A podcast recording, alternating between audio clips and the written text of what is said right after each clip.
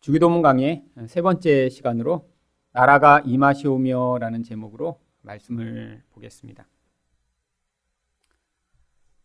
성경이 이야기하는 이 나라는 하나님의 나라를 이야기합니다. 특별히 마태복음에서는 하나님의 나라라는 표현 대신에 천국이라고 이 하나님의 나라를 표현하고 있죠. 도대체 하나님의 나라가 무엇인가요? 하나님이 다스리심으로 말미암아 하나님의 뜻과 하나님의 의도대로 이 온 세상이 그 다스림 안에 있는 것을 하나님 나라라고 이야기를 합니다. 이 하나님 나라는 바로 하나님이 성경 전체에서 이 복음으로 말미암아 만들어내시고자 하는 그 결과를 이야기합니다. 그래서 이 성경 전체를 가장 핵심되는 부분만을 요약한다면 바로 복음과 하나님 나라라고 할 수 있습니다. 예수 그리스도로 말미암는 그 놀라운 은혜로 우리를 죄에서 구원하여 바로 하나님의 통치가 임하는 그 하나님의 나라에서 살게 만드시는 것이 이 성경이 창세기부터 계시록까지 기록하고 있는 전체 내용이죠. 결국 그러니까 이 하나님 나라는 복음과 별개의 것이 아니라 하나의 내용인 것입니다. 복음이 충만하게 영향을 미치면 반드시 그 결과로 이 하나님의 통치, 이 하나님의 나라가 임하게 되어 있는 것입니다. 그래서 이렇게 복음으로 말미암아 은혜를 받은 성도는 그들의 삶의 모든 중심이 이 하나님 나라에 초점이 맞추어져야 하는 것입니다. 그래서 마태복음 육 장 삼십삼 절에서 그런즉 너희는 먼저 그의 나라와 그의 의를 구하라 라고 말씀하신 것이죠. 우리 삶의 모든 최우선의 그 모든 관심과 열정이 이렇게 복음으로 말미암아 구원받은 우리로부터는 이 하나님의 통치가 임하도록 만드는 그런 삶이 되어야 한다라고 하는 것입니다. 그런데 나라라고 하면 반드시 세 가지가 존재해야 나라라고 불릴 수 있습니다. 국민, 영토, 주권이죠. 이 셋 중에 하나도 없으면 그때는 나라라고 불리지 않습니다. 하나님 나라도 마찬가지입니다. 하나님 나라에는 먼저 하나님 백성들이 국민으로 존재하고요. 영토는 온 세상이 바로 하나님의 영토이며 주권은 하나님의 통치가 임하는 것이죠. 그런데 이 하나님 나라는 눈에 보이는 이 세상이 아니기 때문에 이 하나님 나라가 확장될 때 세상에서 눈에 보이는 것처럼 어떤 세상의 나라 위에 다른 나라가 세워지는 것이 아닙니다. 그런데 이 하나님의 나라가 이 복음으로 말미암아 왜 이 세상 가운데 확장되어야 하나요? 원래 하나님이 온 세상을 통치하시는데 하나님이 통치하시는 그 하나님의 통치권을 하나님이 첫사람인 아담에게 위임하셨습니다. 그런데 이 아담이 타락하여 그 통치권을 잃어버렸기 때문에 이 세상이 하나님의 통치가 아니라 마귀의 통치, 악의 통치의 영향력이 나타났기 때문에 이제 하나님 백성들이 바로 그 하나님의 통치를 회복해야 하기 때문이죠. 하나님이 이 세상을 처음 만드시고 사람을 만드신 가장 중요한 목적 중에 하나가 이 사람을 통해 눈에 보이는 세상을 하나님의 대리 통치자로 다스리도록 하신 것입니다. 그래서 창세기 일 장 이십칠 절과 이십팔 절은 하나님이 자기 형상 곧 하나님의 형상대로 사람을 창조하시되 바다의 물고기와 하늘의 새와 땅에 움직이는 모든 생물을 다스리라 하시니라. 하나님은 영이시기 때문에 눈에 보이는 세상에서 하나님이 그 보이지 않는 통치를 발휘하시기보다는 하나님과 똑같은 모습을 가진 존재를 인간으로 만드시고 인간이 눈에 보이는 세상을 다스리시도록 한 것이죠. 하나님의 형상이라는 게 무엇인가요? 하나님의 그 본질 안에 있는 그 사랑, 오래 참으심, 긍휼, 공의 이런 것들로 눈에 보이는 세상에서 인간이 하나님이면 어떻게 이 세상을 다스리실지를 대행하시고자 한 것입니다. 결국 인간이 이렇게 하나님의 통치를 대행하면 세상에 어떤 일이 벌어질까요? 온전히 공의가 행사된다면 불쌍하고 고통받고 억울한 사람이 하나도 없겠죠. 온전한 사랑으로 하나님의 그 사랑이 세상에 펼쳐진다면 모든 사람이 그 사랑의 충만함을 경험하겠죠. 바로 그러므로 말미암아 이 눈에 보이는 세상 가운데 우리의 하나님이 이 세상을 다스리시면 어떠한 멋진 결과가 나타날지를 인간을 통해 하나님이 보여주시고자 한 것입니다. 이게 바로 하나님의 영광이 드러나는 방식입니다. 여러분, 우리는 기도할 때마다 하나님이 영광이 드러나게 하여 달라고 기도하는데 도대체 어떻게 하나님의 영광이 드러나나요? 보이지 않는 하나님의 속성을 눈에 보이는 세상 가운데 우리를 통해 드러낼 때 거기서 하나님의 영광이 나타나는 것이죠. 우리가 그래서 하나님의 사랑으로 사랑하고 하나님의 공의로 반응하고 하나님이 오래 참으시듯이 그렇게 오래 참으면서 반응할 때 그때 사람들은 아, 하나님이시면 이런 모습으로 반응하겠구나를 보며 거기서 하나님의 영광을 보이는 것입니다. 그런데 문제가 발생했습니다. 어떤 문제인가요? 인간이 이렇게 하나님의 통치와 영향력을 발휘해야 되는데 바로 마귀를 통해 이 뱀의 꼬임에 넘어가 이 인간이 타락을 시작한 것입니다. 바로 창세기 삼 장 오 절입니다. 너희가 그것을 먹는 날에는 너희 눈이 밝아져 하나님과 같이 되어 선악을 알 줄 하나님이 아심이니라. 여러분, 하나님의 통치를 발휘하는 그 유일한 조건은 무엇인가요? 하나님이 하나님 되심을 인정하고 바로 그 대리 통치자로 하나님의 권세를 받아서 세상에 그 영향력을 미치는 것입니다. 그런데 인간이 무엇이 되고자 했나요? 하나님처럼 되고자 했습니다. 하나님의 그 권위 안에 있을 때 우리는 그 하나님의 생명과 하나님의 은혜를 받아 눈에 보이는 세상이 그 영향력을 확산할 수 있는 것인데 자기가 하나님이 되고자 하니까 결국 하나님의 권세가 그에게 임하지 아니하고 이 반역을 통해 결국 인간은 자기가 세상을 통치하기로 했던 그 통치권을 마귀에게 빼앗겨버리고 만 것입니다. 마귀가 바로 의도한 것이 이것이죠. 인간이 가지고 있던 그 통치권을 자기가 빼앗아 결국 하나님의 형상과 영광이 드러나야 하는데 온 세상을 그 악과 그 처참함으로 가득하게 만들려는 이 마귀의 의도요. 결국 아담이 가지고 있던 이 통치권이 그래서 마귀에게 빼앗겨버리고 말았습니다. 그것에 대해 누가복음 사 장 육 절은 이렇게 이야기합니다. 마귀가 이르되 이 모든 권위와 그 영광을 내가 네게 주리라. 마귀가 예수님을 시험할 때 이 세상의 영광과 권위를 자기가 가지고 있대요. 그러더니 내가 줄 수 있다라고 이야기를 합니다. 마귀가 거짓말하는 것인가요? 아닙니다. 아담으로부터 지금 그 통치권을 뺏은 거예요. 그래서 인간이 자기 노예가 된 것입니다. 그래서 인간들이 세상을 어떻게 만들었나요?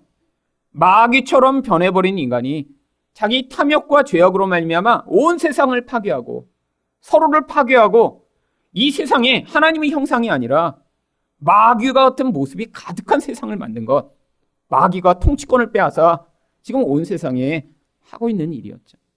근데 예수님 보고 자기에게 경배를 하면 그 통치권을 넘겨주겠대요. 그러면서 뭐라고 이야기합니까? 이것은 내게 넘겨준 것이므로 내가 원하는 자에게 주노라. 지금 자기가 뺏어서 그 통치권을 가지고 있는데 자기가 마음대로 줄 수 있다라고 하는 것입니다. 근데 이게 바로 마귀의 유혹이죠. 어떤 유혹이요?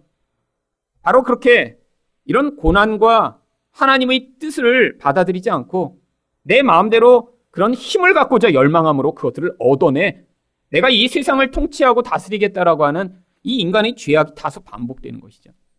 예수님이 그래서 이 유혹에 넘어가시지 않고 그것들을 거부하십니다. 여러분, 세상에 이렇게 인간이 마귀의 지배 안에 있게 됐더니 이 세상이 다 어떻게 되어버렸나요? 물론 인간관계가 파괴된 것은 너무나 당연한 결과입니다. 그럼 마귀과 같은 존재로 변해버린 인간이 서로 같이 만나 살고 있으니까 인간이 만나는 곳마다 갈등, 미움, 원한, 분노 이 모든 것들로 서로를 파괴하고 서로에게 악을 끼치는 영향력들이 서로를 고통하게 만들고 있죠. 그뿐 아닙니다. 이 인간이 이 세상 가운데 하나님의 통치를 확산했어야 되는데 오히려 자기 탐욕을 위해 이 세상을 착취하며 이 온 세상이 이렇게 고통하게 된 것이죠. 이 결과를 로마서 팔 장 이십이 절은 이렇게 이야기합니다.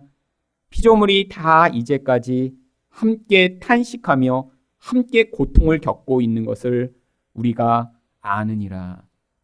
물론 이 로마서를 기록하고 있는 이 바울은 영적 상황을 이야기하는 것입니다.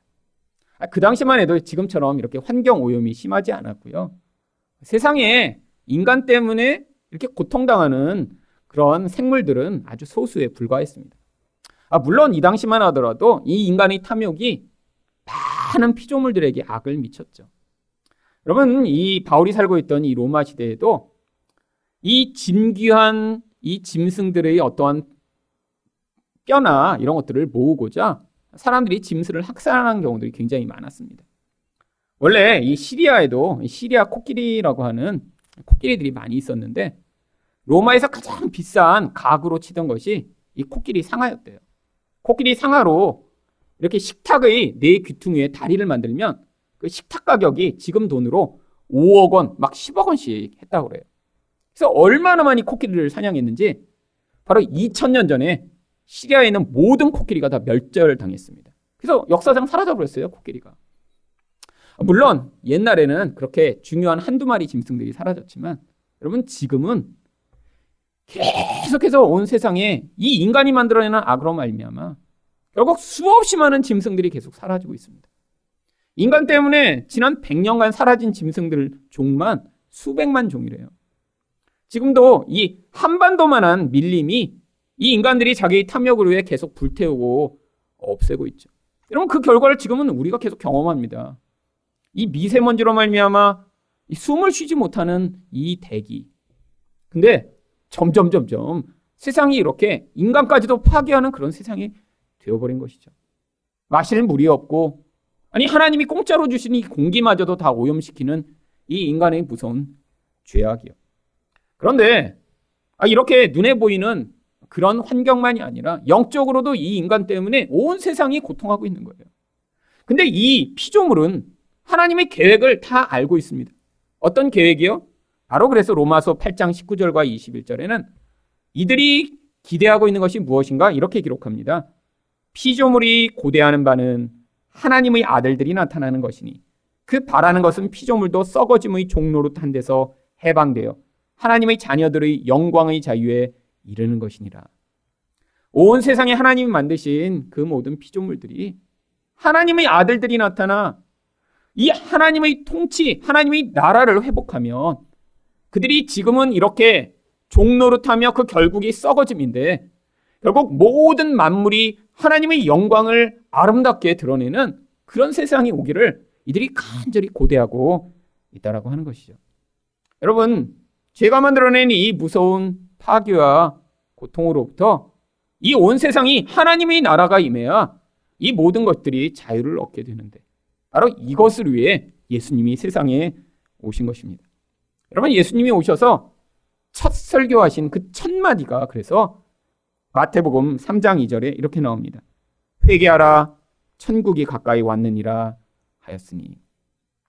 여러분 예수님이 왜 첫 마디를 천국이 가까이 오셨다라고 말씀하신 것일까요?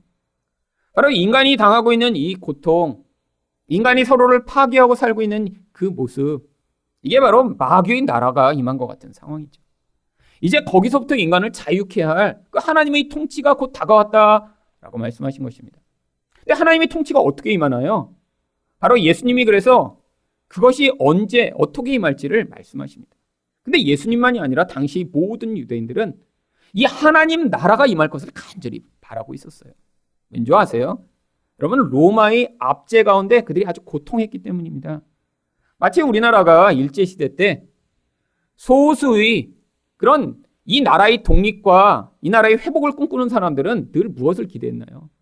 이 나라가 회복될 것을 꿈꾸고 있었던 것처럼 그 당시에도 우리가 언젠가 이 로마로부터 자유를 얻어 구약 성경이 약속한 메시아가 오셔서 하나님의 나라가 임할 거야 라고 믿던 소수의 사람들이 있었는데 이들은 늘 그 나라를 열망하고 기대했습니다. 근데 그들이 기대하던 것은 무엇인가요? 나라가 독립하고 이전에 이스라엘이 잘 살게 되었을 때처럼 정치적으로, 군사적으로, 경제적으로 아주 부강한 나라가 되는 것을 꿈꾸고 있었죠. 여러분 그래서 당시 바리새인들도 예수님께 그 똑같은 질문을 합니다. 누가복음 십칠 장 이십 절과 이십일 절입니다. 바리새인들이 하나님의 나라가 어느 때에 임하나이까 묻거늘 예수께서 대답하여 이르시되 하나님의 나라는 너희 안에 있느니라. 그럼 바리새인들도 야 언젠가 이 나라가 회복되면 좋겠다. 그래서 더 부자되면 좋겠다. 이런 로마인들한테 굽신거리지 않으면 좋겠다. 이런 꿈을 꾸고 있었죠. 그래서 물어본 거예요. 하나님 나라가 언제 임하나요? 근데 예수님이 그러세요. 너희 안에 이미 임했다. 아니 바리새인 안에 하나님 나라가 있다는 것인가요? 아니에요. 여러분 그 당시 상황을 한번 그림으로 그려보세요. 지금 예수님을 삥 둘러싸고 바리새인들이 예수님께 지금 질문하고 있어요. 하나님 나라가 근데 언제 임하는데요? 이게 진짜 알고 싶어서 물어본 것이 아닙니다. 어떻게든 약점을 잡아서 예수님을 넘어뜨리고자 하나님 나라가 언제 임하는데요? 그랬더니 예수님이 너희 안에 있다. 너희 안에 뭐가 있다는 거예요? 내가 하나님 나라다라는 거예요. 예수님을 통해 하나님이 어떤 일을 하신다고요? 이 인간을 이 죄와 악과 어둠으로부터 구원하여 하나님의 통치를 임하게 하실 것이라고요. 그래서 내가 하나님 나라다라고 말씀하신 거예요. 내가 그래서 너희 가운데 있다. 여러분 바로 예수님이 하나님 나라십니다. 어떤 하나님 나라요? 하나님의 통치와 영광을 회복하실 분으로 하나님 나라가 무엇인가를 그분을 통해 우리에게 보여주시고자 오신 것이죠. 여러분 근데 예수님이 그냥 하나님 나라를 가져오신 게 아닙니다. 여러분 이 하나님 나라 이 통치를 어떻게 빼앗기게 됐나요? 내가 선과 악을 판단하여 내가 좋은 것을 나의 선으로 받아들이겠다라고 아담이 반역하여 하나님 자리에 서려고 했더니 그때 그 통치권을 뺏긴 것입니다. 예수님이 그래서 이 아담이 하나님이 주신 통치권을 빼앗긴 정반대의 방법으로 하나님 나라를 회복하시고자 하십니다. 그래서 예수님이 기도하셨던 기도가 누가복음 이십이 장 사십이 절에 이렇게 기록되어 있습니다. 이르시되 아버지여 만일 아버지의 뜻이거든 이 잔을 내게서 옮기시옵소서. 그러나 내 원대로 마시옵고 아버지의 원대로 되기를 원하나이다 하시니. 여러분 예수님이 자기의 원, 자기의 선이라고 생각하신 것은 무엇인가요? 십자가의 방법을 통하지 않고 그리고 그 통치권을 회복하는 것입니다. 그런데 하나님의 선, 하나님이 원하시는 방법은 무엇이었나요? 십자가에서 예수님이 온 인류의 죄를 다 대신하여 뒤집어 쓰시고 거기에서 죽임을 당하여 하나님과 분리되고 그 고통스러운 과정을 통해서 바로 이 통치권을 회복하는 것이었죠. 그래서 예수님이 그 하나님의 선과 자기 선 사이에서 하나님 내 선, 내 원대로 마시고 하나님의 뜻이 이루어지길 원합니다 라고 기도하십니다. 여러분 근데 이게 쉬운 기도가 아니에요. 얼마나 어려운 기도였냐면 예수님이 기도하셨던 이 과정이 누가복음 이십이 장 사십사 절에 이렇게 나옵니다. 예수께서 힘쓰고 애써 더욱 간절히 기도하시니 땀이 땅에 떨어지는 핏방울같이 되더라. 여러분 정말 핏방울이 떨어지듯이 하나님 앞에서 이것을 위해 기도하셨대요. 성경에 기록된 거는 한 문장이지만 바로 이 기도가 바로 자기의 뜻을 넘어 하나님의 뜻이 이루어지도록 하기 위해 정말 핏방울이 되듯이 기도하셨다는 것입니다. 여러분 이런 기도의 과정을 통해 예수님이 어디에 가셨나요? 십자가에 가셔서 죽임을 당하시까지 순종하셨던 것이죠. 여러분 그래서 예수님의 이 성육신과 십자가의 죽음이 빌립보서 이 장 육 절부터 팔 절까지 이렇게 기록되어 있습니다. 그는 근본 하나님의 본체시나 하나님과 동등됨을 취할 것으로 여기지 아니하시고 오히려 자기를 비워 종의 형체를 가지사 사람들과 같이 되셨고 사람의 모양으로 나타나사 자기를 낮추시고 죽기까지 복종하셨으니 곧 십자가에 죽으심이라. 그러면 이것이 바로 아담과 하와가 실패했던 바로 내가 내 선과 악을 스스로 판단할게요 라고 하나님 앞에 고백하고 내게 좋아 보이는 것을 나의 선으로 취함으로 내가 하나님이 되고자 했던 바로 그 자리 그 자리에 정반대되는 모습인 것입니다. 예수님은 이미 하나님이셨어요. 근데 그 자리로부터 인간처럼 되셨고 아니 십자가에 가기까지 그가 순종하신 것이죠. 근데 이런 과정을 거치셨더니 어떤 결과가 나타났나요? 빌립보서 이 장 구 절부터 십일 절입니다. 이러므로 하나님이 그를 지극히 높여 모든 이름 위에 뛰어난 이름을 주사 하늘에 있는 자들과 땅에 있는 자들과 땅 아래에 있는 자들로 모든 무릎을 예수의 이름에 꿇게 하시고 모든 입으로 예수 그리스도를 주라 시인하여 하나님 아버지께 영광을 돌리게 하셨느니라. 여러분 예수님이 십자가에 죽으셨더니 그것으로 바로 이 온 세상 가운데 하나님의 통치를 이루실 수 있는 그런 권세와 영광이 회복된 것입니다. 이게 세상에서 추구하는 죄로 말미암아 자기가 점점 높아지고자 하는 바로 이런 이 죄성으로 가득한 세상의 모습과 정반대되는 모습이죠. 세상 사람들은 어떻게 세상을 통치하고 내 주변들을 다스리고자 하나요? 여러분, 통치하고 다스린다는 게 무슨 뜻인가요? 내 마음대로 하고 싶다라는 것입니다. 내가 원하는 대로 하고 싶다라는 거예요. 그래서 사람들은 어떻게 되고자 하죠? 높은 자리에 올라가고자 합니다. 왜 권력을 잡고자 하나요? 왜 주도권 싸움에서 이기려고 하나요? 내 마음대로 하고자 하기 때문이죠. 근데 예수님은 하나님이시기 때문에 자기 마음대로 하실 수 있어요. 근데 그것들을 내려놓고 인간처럼 되셔서 하나님의 뜻을 받아들이며 자기 뜻을 내려놓고 바로 십자가에 죽임을 당하셨더니 하나님이 그를 바로 이 온 세상의 통치권을 다시 가진 그런 둘째 아담으로 그를 세우셔서 그러니까 모든 것 위에 주님이 되실 수 있도록 하신 것입니다. 여러분, 예수님이 이렇게 통치권을 회복하신 뒤에 예수님은 뭐라고 이야기하셨나요? 바로 승천하시면 내가 다시 오겠다라고 하시고 하늘나라에 가셨어요. 아니, 그러면 이 세상은요, 이제 바로 하나님이 우리들에게 성령을 주심으로 말미암아 우리가 예수님을 대행하여 눈에 보이는 세상 가운데 바로 이 하나님 나라를 확장할 그런 역할과 책임을 우리에게 맡겨주신 것입니다. 그래서 성경이 우리를 무엇이라고 부르나요? 요한계시록 오 장 십 절을 보시면 그들로 우리 하나님 앞에서 나라와 제사장을 삼으셨으니 그들이 땅에서 왕노릇 하리로다. 여러분, 우리를 왕이라고 부릅니다. 근데 왕이라고만 부르는 것이 아니라 우리를 또 나라라고도 부르고요, 제사장이라고도 부르죠. 왜 우리를 나라라고 부르나요? 바로 우리를 통해 하나님 나라가 확장돼서 우리가 바로 눈에 보이지 않지만 이 하나님 나라를 확장하는 하나님 나라기 때문이죠. 근데 이 나라를 확장하는데 우리가 왕으로 확장하는 것입니다. 근데 왕으로만이 아니라 제사장으로 또 확장하기 때문에 왕 같은 제사장이라고 부르는 것이죠. 여러분, 왕 같은 제사장이 무엇인가요? 여러분, 세상에서 왕이라고 그러면 이 이미지가 너무 왜곡됐습니다. 물론 지금은 다 명목상의 왕만 존재하죠. 가끔씩 권력과 힘과 부여를 가진 왕들이 있긴 합니다. 그런데 옛날의 왕권을 생각해 보세요. 왕들이 다 어떤 왕이었나요? 자기를 위해 모든 사람이 존재해야 돼요. 모든 사람들이 다 굶어 죽어가는데 사실 관계없습니다. 자기는 모든 힘을 가지고 모든 쾌락을 누리는데 모든 사람이 고통에도 관계없는 것이죠. 이게 바로 세상의 왕입니다. 근데 성도는 어떤 왕이에요? 제사장이요. 내가 죄를 짓지 않았는데 바로 모든 사람의 죄를 마치 나의 죄인 것처럼 가지고 하나님 앞에 나아가 세상을 향한 회복과 은혜와 긍휼을 간구하는 그런 제사장으로서의 왕이요. 여러분, 그래서 우리에게 바로 예수님이 이 세상의 왕노릇과 하나님 백성들의 왕노릇이 얼마나 다른 것인가 성경에서 계속해서 가르치시고자 한 거예요.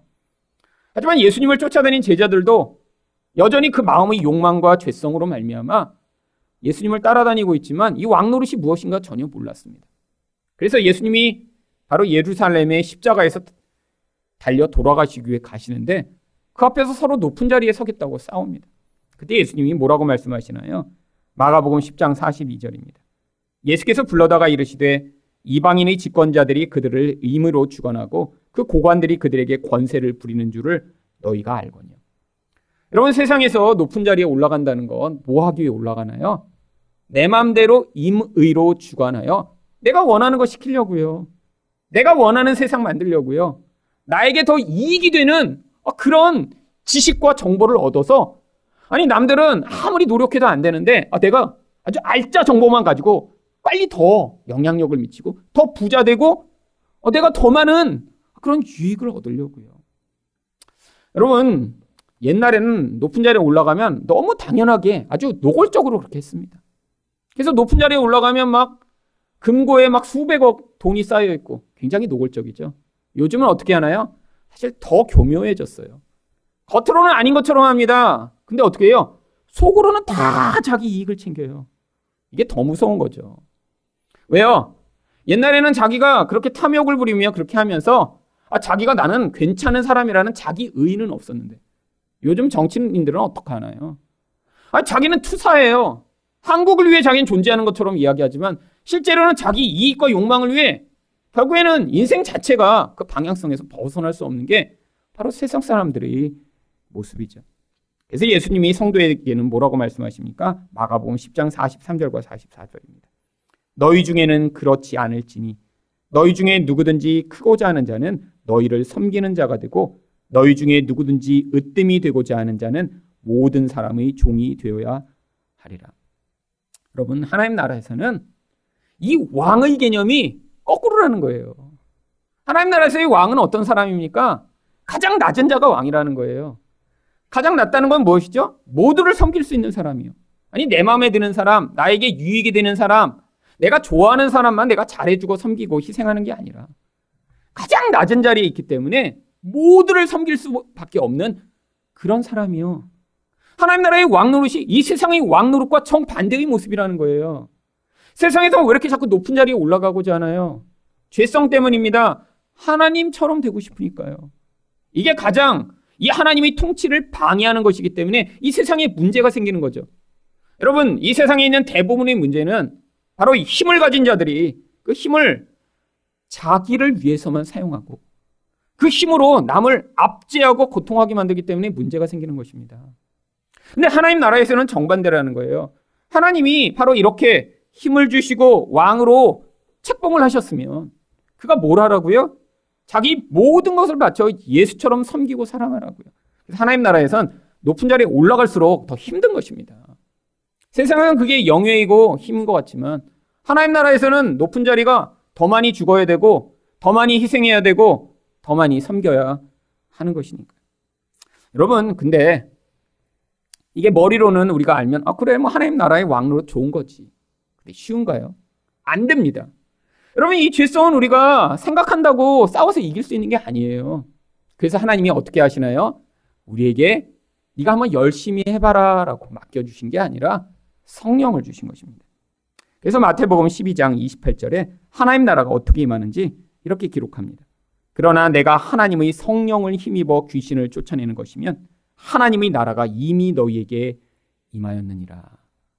여러분, 성령으로 하나님 나라가 임하여 이 마귀처럼 살아가는 자들, 귀신에게 사로잡힌 자들, 그래서 서로 뭐 하는 거예요? 귀신에게 사로잡히면 뭐 귀신에게 사로잡혔다고 막 미친 사람 행세를 하는 게 아닙니다. 세상의 모든 사람들이 다 마귀의 영으로 살아가요. 그래서 마귀처럼 살아가는 거예요. 그 마귀처럼의 본질이 무엇인가요? 바로 하나님 노릇을 하려고 하는 것입니다. 세상에서 그래서 더 높아지고 싶고 더 부여하고 싶고 모든 사람들이 나를 인정했으면 좋겠고 내 말대로 사람들이 하기를 원하는 그 마귀적 본질이요. 근데 성령이 임하여 거기서부터 어떻게 하세요? 하나님의 뜻에 복종하며 낮아짐을 선택할 수 있는 자리로 우리를 다스려 나가신다라고 하시는 것이죠. 여러분, 이게 바로 성령 충만입니다. 그래서 에베소 오 장 십팔 절에 술 취하지 말라 이는 방탕한 것이니 오직 성령으로 충만함을 받으라.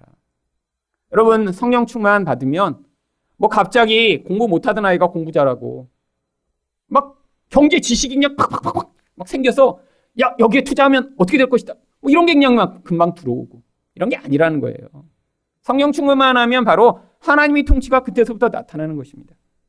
그래서 우리가 하나님 나라가 임하게 해달라고 정말 간절히 기도하면 그의 나라와 그의 의를 무엇보다 우선적으로 열망하며 살아가면 하나님은 어떻게 해주세요? 우리에게 성령을 더 충만하게 하셔서 어떤 결과가 나타나게 하실까요? 바로 내 뜻이 아니라 하나님 뜻대로 살아가는 인생이 되도록 우리 인생에 개입해 오신다는 거예요. 그래서 나라가 임하게 해달라는 기도는 어떻게 응답되나요? 하나님의 통치를 인정하여 찬양하고 감사하게 만듭니다. 에베소 오 장 십구 절과 이십 절입니다. 시와 찬송과 신령한 노래들로 서로 화답하며 너희 마음으로 주께 노래하며 찬송하며 범사에 우리 주 예수 그리스도의 이름으로 항상 아버지 하나님께 감사하며. 여러분, 성령 충만을 받으면 제일 먼저 나타나는 게 찬양하고 감사한대요. 근데 조건이 있습니다. 항상 범사에 혼자 있을 때나 같이 있을 때나 늘 찬양하고 늘 노래하고 늘 감사하고. 여러분, 근데 언제 이게 가능하죠? 하나님이 우리 인생에서 행하시는 모든 일을 다 받아들일 때만 가능합니다. 근데 우리는 우리 나름대로의 선이 있어요. 그래서 이렇게 우리 나름대로의 내가 좋아하는 기준으로 바라보면 어, 이거는 이렇게 되면 안 되는데. 어, 그래서 그때마다 뭐가 나타납니까? 불평과 원망과 비난과 짜증과 억울함과 분노가 나타나죠. 내가 생각하는 대로 뭐가 안 되면 그때마다 화가 나는 거예요. 그러면 이게 지금 뭐 하고 있는 거죠? 하나님의 통치를 지금 받아들이고 있지 않은 거예요. 내가 생각하는 나의 선과 하나님의 선이 있는데 충돌하니까 우리 안에서 그러면 아 감사합니다, 찬양합니다가 아니라 그때 분노가 치밀어 오르죠. 여러분, 그러니까 겉으로 여러분이 지금 이렇게 찬양을 항상 하고 계시고 또 늘 감사하고 계시다. 그러면 눈에 보이지 않는 영역에서 여러분은 어떻게 하고 계신 거예요? 성령이 여러분을 다스리시며 여러분 안에 하나님 나라가 임한 것입니다. 근데 여러분이 겉으로 늘 원망하고 불평하고 화내고 짜증내고 억울하고 슬프다. 그러면 여러분 안에 지금 성령이 지금 충만하지가 않은 거예요. 그러면 하나님 나라가 임하지 않겠죠. 여러분, 그런데 바로 그 자리로부터 원망하고 불평하고 화내던 자리로부터 점점 점점 하나님이 우리를 다스리기 시작하며 그 본질이 바뀌어나간 결과로 감사와 찬양을 하게 되는 그 자리에 서 나가는 이 과정, 이게 바로 성도의 인생이라고 하는 것입니다. 이거 배우도록 하나님이 지금 살게 하시는 것이죠.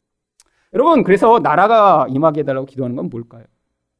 내 인생에서 어떤 일이 일어나도, 아니 내 환경 가운데 내가 원하지 않는 게 일어나도 하나님 늘 감사하고 늘 찬양합니다. 하나님이 오르십니다. 이 고백하게 되는 거예요. 여러분, 우리 인생 그렇게 다 찬양하고 감사할 만한 인생인가요? 여러분, 돌아보시면 얼마나 후회되고 얼마나 나쁜 일들이 많이 일어나나요? 원하지 않는 고통당하고요, 스트레스로 정말 힘들고 내가 원하는 어떤 것들이 자꾸 파괴되는 그런 모습일 때도, 거기서도 하나님, 주님이 나의 주인이시니 제가 하나님을 찬양하고 하나님이 내 인생에서 행하시는 모든 것들이 감사합니다라고, 안 되면 억지로라도 우리가 함께 모여 찬양하고 고백하는 법을 배워야 하지 않을까요? 여러분, 혼자 있으면 자꾸 힘들어집니다. 여러분, 혼자 있으면 자기 문제가 너무너무 커져버려요. 그러니까 우리가 같이 모이는 거예요. 그래서 함께 아, 지금 당장 아닌 것 같아도 하나님이 오르십니다라는 그 고백을 배워나가 내 인생에서 하나님이 내가 기대하고 바라고 꿈꿔왔던 것이 하나도 이루어지지 않아도 우리 하나님의 선이 이루어진 나의 인생이 하나님의 영광의 증거가 되길 원합니다라고 고백하시는 그런 여러분이 되실 때, 여러분이 바로 하나님 나라를 확장하는 분이 되신 것입니다. 여러분, 두 번째로 나라가 임하게 해달라는 기도는 어떻게 응답되나요? 다른 사람에게 복종하고 섬기는 것으로 응답됩니다. 여러분, 성령 충만하라라고 바울이 이야기하고 그 결과를 계속해서 순종하라라고 이야기를 합니다. 에베소 오 장 이십이 절입니다. 아내들이여 자기 남편에게 복종하기를 주께 하듯 하라. 여러분, 다 하고 계시죠? 지금 못하고 계시니까 성령 충만하시지 않은 거예요. 겉으로만 여기 와서 이렇게 예배 잘 드리신다고 성령 충만한 거 아니에요. 그거는 종교생활 열심히 잘 하시고 계신 것입니다. 그거라도 하세요. 그래서 여러분, 근데 본질이 성령 충만하면 어떻게 돼요? 남편을 주님처럼 바라보며 복종하게 됩니다. 이게 안 되니까 전부 다 지금 성령 충만하지 않죠. 근데 그것만이 아니에요. 모든 관계에서 이런 복종이 요구돼요. 에베소 육 장 일 절입니다. 자녀들아 주 안에서 너희 부모에게 순종하라. 이것이 옳으니라. 우리 부모들 이 구절 보면 아멘 할렐루야 이렇게 하시고 싶죠. 정말 우리 집 가언으로 삼고 싶어요, 이런 구절을 보면. 여러분, 그뿐 아닙니다. 에베소 육 장 오 절을 보시면 종들아 두려워하고 떨며 성실한 마음으로 육체의 상전에게 순종하기를 그리스도께 하듯하라. 여러분, 노예예요. 근데 노예에게 그 주인을 예수님처럼 섬기래요. 여러분, 근데 이 순종하라는 모든 명령이 바로 아래에 있는 사람이 그 권위 있는 자에게 그렇게 복종하라는 것입니다. 이거 억울하지 않나요? 왜 아내만 순종해야 돼요? 왜 자식들만 부모에게 이렇게 순종해야 돼요? 왜 종들만 순종해야 돼요? 이게 바로 세상의 논리죠. 왜요? 세상에선 힘을 가진 자들이 그 힘을 가지고 그 아래에 있는 사람들을 착취하고 고통스럽게 했으니까. 그래서 문제가 많이 생겼잖아요. 여러분, 남편을 정말 세상에서 이렇게 존중하고 남편 말대로 했더니 행복한가요? 여러분, 이런 집은 아내들이 다 우울증에 걸립니다. 남편들 원하는 대로 다 시켜줬더니 그냥 맨날 지 원하는 대로만 살고. 그럼 뭐, 뭐 되겠어요? 여러분, 이게 세상에서는 이게 깨지니까 자꾸 여자들이 안 되겠다. 그래서 집단적으로 지금 어떻게 하는 것입니까? 지금 노하우를 공유하면서 결혼하자마자 주도권을 뺏어오는 것을 시작으로 평생 남편은 바가지를 긁어 정말 남편이 앞으로 길을 펴지 못하도록 내가 완벽한 독재를 행하겠다, 이런 마음으로 살고 있는 거죠. 아니, 그랬더니 행복한가요? 아니죠.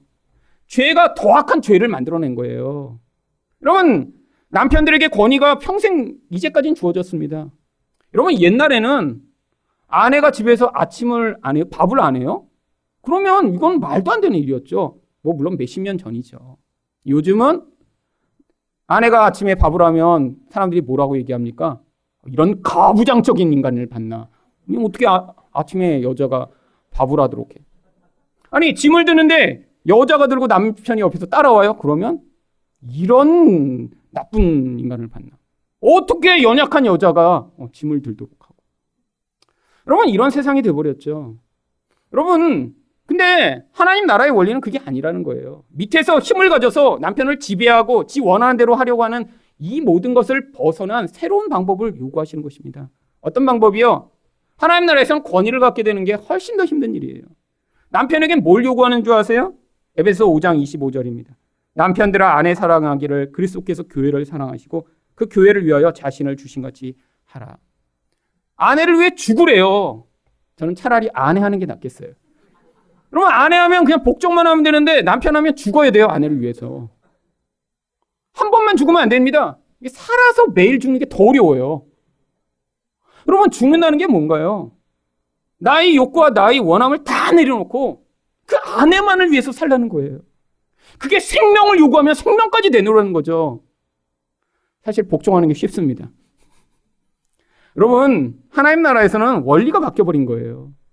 세상에서는 높은 자리에 가면 그걸로 남을 주관하고 지 맘대로 했는데, 하나님 나라에서는 올라가면 올라갈수록 권위가 부여되면 그 권위를 가지고 상대를 위해 내 거를 희생하고 사랑하는 그것을 요구하니까요. 예수의 모습을 요구하니까요.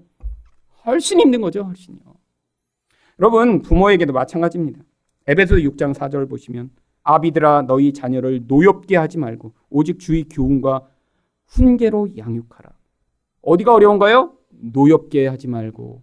여러분, 노엽게 하지 않으려면 어떻게 해야 돼요? 자녀가 원하는 것을 잘 알아야 됩니다. 언제 자녀가 노하나요? 아버지가 자녀의 입장과 그 상황을 배려하지 않고 자기 생각만을 주도하며 억지로 강요할 때 자녀들은 분노하게 되죠. 근데 여러분, 자녀 키워보시면 이게 얼마나 어려운 것인가 아실 수 있습니다. 여러분, 자녀에게 정말로 이렇게 자녀를 화나지 않게 그렇게 모든 인생을 할 수 있나요? 아니에요. 자녀는 적절한 분별력과 판단력이 없으니까. 자기가 당장 눈앞에 보이는 좋은 것만을 하고자 하는데 그거 다 들어준다고 정말 좋은 일이 벌어지나요? 그러니까 결국엔 자꾸자꾸 이런 감정 싸움과 소모적인 그런 고통스러운 관계가 벌어지는 것이죠. 여러분, 또한 고용주에게는 뭘 요구하나요? 에베소 육 장 구 절입니다. 상전들아, 너희도 그들에게 이와 같이 하고. 이 이와 같이가 바로 보이지 않는 주님을 섬기듯이 그 위에 있는 구절을 갖고 온 것입니다. 이게 훨씬 어렵죠. 왜 어려워요? 여러분, 나보다 낫든 노예예요. 근데 노예를 향해 어터처럼 반응하라고요? 예수님처럼 바라보듯이 그를 바라보고 반응하라고요. 여러분, 사실 하나님 나라의 가치가 새롭게 된다면 우리 안에서, 그래서 관계 안에서 새로운 반응을 하기 시작해야 된다는 것입니다. 근데 문제는 뭐예요? 다 교회 다니지만 가장 가까운 관계 안에서 이런 모습이 나타나는 게 정말 어렵습니다. 여러분, 고백하시죠. 여기 있는 남편들, 아내가 복종하기를 요구하시기 전에 여러분 정말 생명을 다해 사랑하고 계신가요? 일주일 내내 어떻게 하면 아내를 사랑하고 아내만을 기쁘게 할까를 정말 매 순간 생각하시며, 그래서 아내가 요구할 때마다 여러분 매일 십자가 앞에서 여러분을 죽이고 아내의 욕구를 들어주기 위해 애쓰고 계신가요? 일 년에 아내 생일날 한 번이요? 네. 그러면 안 된다는 거예요. 이게 얼마나 힘든지 정말 십자가의 죽음만큼 힘든 것입니다. 여러분, 근데 아내는요. 아내는 뭘 해야 돼요? 남편의 말에 다 복종해야죠. 아, 이것도 쉬운 게 아니죠. 그래서 이런 경지에 되면 그때 뭘 경험해요? 하나님 나라가 가정에서 이제 임한 것을 경험하는 것입니다. 이게 안 됐으니까 여러분은 늘 하루는 천국이었다 그 다음 날은 지옥과, 이 천국과 지옥을 어디 멀리 갔다 갔다 하실 필요 없어요. 그냥 집에서 매일 경험하는 거죠. 그래서 하루는 지옥이에요. 그래서 막 정말 여기서 살아나갈 수 있을까? 막 이렇게 한숨이 막 나오고. 그랬다가 또 어느 날 여러분 안에서 성령이 여러분이 불쌍하니까 가끔 이렇게 하나님 나라를 맛보게 하시면 아, 그래도 살아야지 뭐 이러고 사신 다음에, 여러분 우리 인생이 얼마나 이 하나님의 나라를 확장할 수 없는 존재인가 자주 경험하게 되시는 것입니다. 여러분의 삶에서 이 하나님 나라를 자주 경험하세요? 그럼 집에서만 하시는 게 아니라, 그러면 우리가 이렇게 밖에 나와서도 그 나라가 그럼 확장되겠죠. 여러분 밖에서 아무리 몸부림치고 감추려고 해도 본질 자체가 그렇지 않은 사람은 반드시 드러납니다. 반드시. 여러분 근데 우리 안에 또 그러면 어떤 의문이 싹 드나요? 아니 남편은 안 변하는데 그럼 내가 먼저 변했어요. 그래갖고 내가 먼저 복종하기 시작해. 그러면 어, 내 남편은 평생 그러면 저렇게 나쁜 놈으로 살 텐데 내가 먼저 변해서 될까? 어, 이런 의문이 있으시죠. 아니 내 아내는 안 변했어요. 근데 나 혼자 먼저 은혜 받아서 내가 아내를 죽기까지 사랑해. 그럼 저걸 이용해 먹지 않을까? 이런 생각이 드시죠. 그럼 나만 손해 아니에요? 여러분 그래서 상대방이 변하기 전에 내가 안 변하겠다 이런 마음으로 지금 변화를 끝없이 거부하시는 분들이 여기 많으십니다. 언젠가 그 사인을 볼 때까지는 내가 안 변해야지. 혼자 먼저 이렇게 돌컥 변했다가 그냥 그렇게 나는 평생 살게 되고 그럼 얼마나 힘들어요. 여러분 그러니까 지금 힘든 것이에요. 여러분 생각해 보세요. 변했다라는 건요, 그 상황에서 그 변화가 자기에게 자연스러운 것입니다. 내게 이득이 돌아오기 때문에 내가 상대에게 뭔가 잘해주는 게 아니에요. 그럼 이득이 돌아온다고 잘해준다고 생각하면 그건 몇 번은 참을 수 있지만 결국 폭발합니다. 그러니까 그게 너무너무 자연스러운 게 예수의 마음으로 내가 계속 반응하는 거예요. 그러니까 뭐가 찾아와야 내게 스트레스가 없어요. 상대방이 어떻게 반응했는지 관계없이 계속 잘할 수 있습니다. 그러면 나는 계속 행복해요. 왜? 이러면 예수님이 우리를 향해 아 내가 이렇게 은혜를 베풀었으니까 제가 한 오 년쯤 교회 다니다가는 이렇게 잘하겠지? 그러면 그런 거 기대하시지 않고 예수님이 은혜를 주신 거잖아요. 여러분 그래서 예수님은 우리가 잘못하고 실수해도 낙담하시지 않습니다. 그게 예수님께 우리가 이렇게 죄인이어도 계속해서 나아갈 수 있는 근거가 되는 거죠. 여러분 그리고 또한 여러분 예수님의 은혜가 우리에게 어떻게 임했나요? 우리가 어떤 멋진 모습을 보였더니 그거에 반응하여 예수님의 은혜가 임했나요? 아니에요. 예수님이 그냥 죄인인 우리를 사랑해 주셨습니다. 그랬더니 거기서부터 뭐가 나타났어요? 그게 우리를 변화시키는 기폭제가 됐죠. 바로 복음이 우리에게 변화를 가져온 것입니다. 여러분의 삶에서 여러분이 먼저 누구라도 그 변화를 시작하면 바로 그것으로 말미암아 여러분 가정에서 변화가 일어날 거예요. 서로 누군가 변하면 내가 그 다음에 하겠다 그러면 죽을 때까지 그 하나님 나라를 못 맛봅니다. 근데 한 명이라도 먼저 시작하시면 여러분 거기에서부터 이 복음이 눈에 보이는 형태로 가정을 다스리고 우리 교회를 다스리고 아니 여러분이 처하고 있는 그 세상을 변화시켜 하나님 나라가 임하게 만드는 것입니다. 여러분 마지막으로 나라가 임하게 해달라는 기도는 어떻게 응답되나요? 마귀와 적대의 관계를 가지게 됩니다. 에베소 육 장 십일 절과 십이 절입니다. 마귀의 관계를 능히 대적하기 위하여 하나님의 전신갑주를 입으라. 우리의 씨름은 혈과 육을 상대하는 것이 아니오 통치자들과 권세들과 이 어둠의 세상 주관자들과 하늘에 있는 악의 영들을 상대함이라. 여러분 이 말씀도 성령 충만에 딸려있는 말씀입니다. 성령 충만하게 되면 어떻게 된대요? 이 세상을 다스리고 있는 이 다양한 영들을 이제 대적하는 인생을 산대요. 그렇다고 나중에 막 정말 기도하면서 뭐 맨날 막 마귀야 물러가라 막 제가 옛날에 그랬거든요. 그래서 제가 기도하면 막 이 세상의 모든 영들이 저한테 다가와서 저랑 싸우는 줄 알았어요. 근데 나중에 성경을 보니까 이 마귀가 그런 식으로 세상을 지배하는 게 아니에요. 마귀는 세상을 어떻게 지배하나요? 바로 진리와 반대되는 거짓을 통해 사람들의 영혼을 사로잡고 이 세상에서 끊임없이 만들어내는 그 거짓말에 사람들이 다 속아 넘어가도록 하는 것이 마귀 전략입니다. 사람들이 어떻게 살아가요?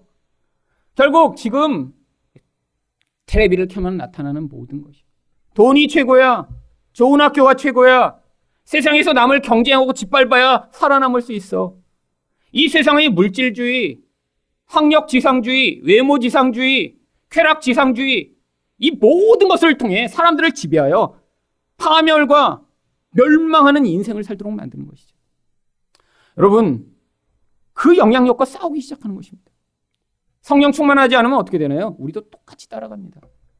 여러분, 교회 안에 있는 사람들이 더 욕심이 많은 것 같아요. 제가 여태까지 만난 많은 사람들은. 왠지 아세요?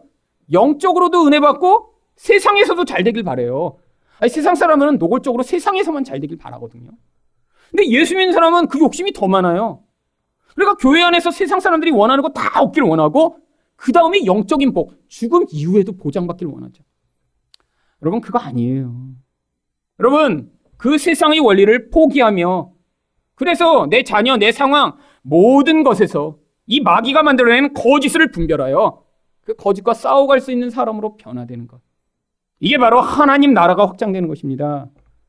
그래서 여러분, 여기서는 어떤 사람도 자기가 경제적으로 어떤 수준에 있든 그게 자기의 부끄러움이나 자랑이 아니고, 내가 어떤 학교를 다녔던, 내 자녀가 어떤 학교에 갔던 그게 자랑이나 부끄러움이 아니고, 자기 외모와 자기 형편이 어떻던 그것에 기반해 자신과 남을 판단하는 그런 사람들이 아니라 바로 하나님 눈으로 서로를 바라보며, 다 예수님처럼 바라보며, 그 예수님이 가지신 그 눈으로 사랑하고 섬기고 자신과 남을 그렇게 사랑과 섬김으로 반응할 수 있는 사람들이 모인 공동체가 되는 것. 이게 바로 진리로 자유함을 얻은 자들이 모인 교회입니다. 여러분, 여러분이 가정과 여러분이 속한 이 교회, 그리고 여러분이 일하시는 그 직장에서 이렇게 하나님 나라가 임하기를 위해 여러분 기도하십니다. 그렇게 간절히 기도하실 때마다 여러분을 성령이 주관하여 여러분의 인생을 통해 이 하나님 나라가 확장되는 그 영광과 아름다움이 얼마나 큰지를 경험하게 되시는 여러분 되시기를 축원드립니다.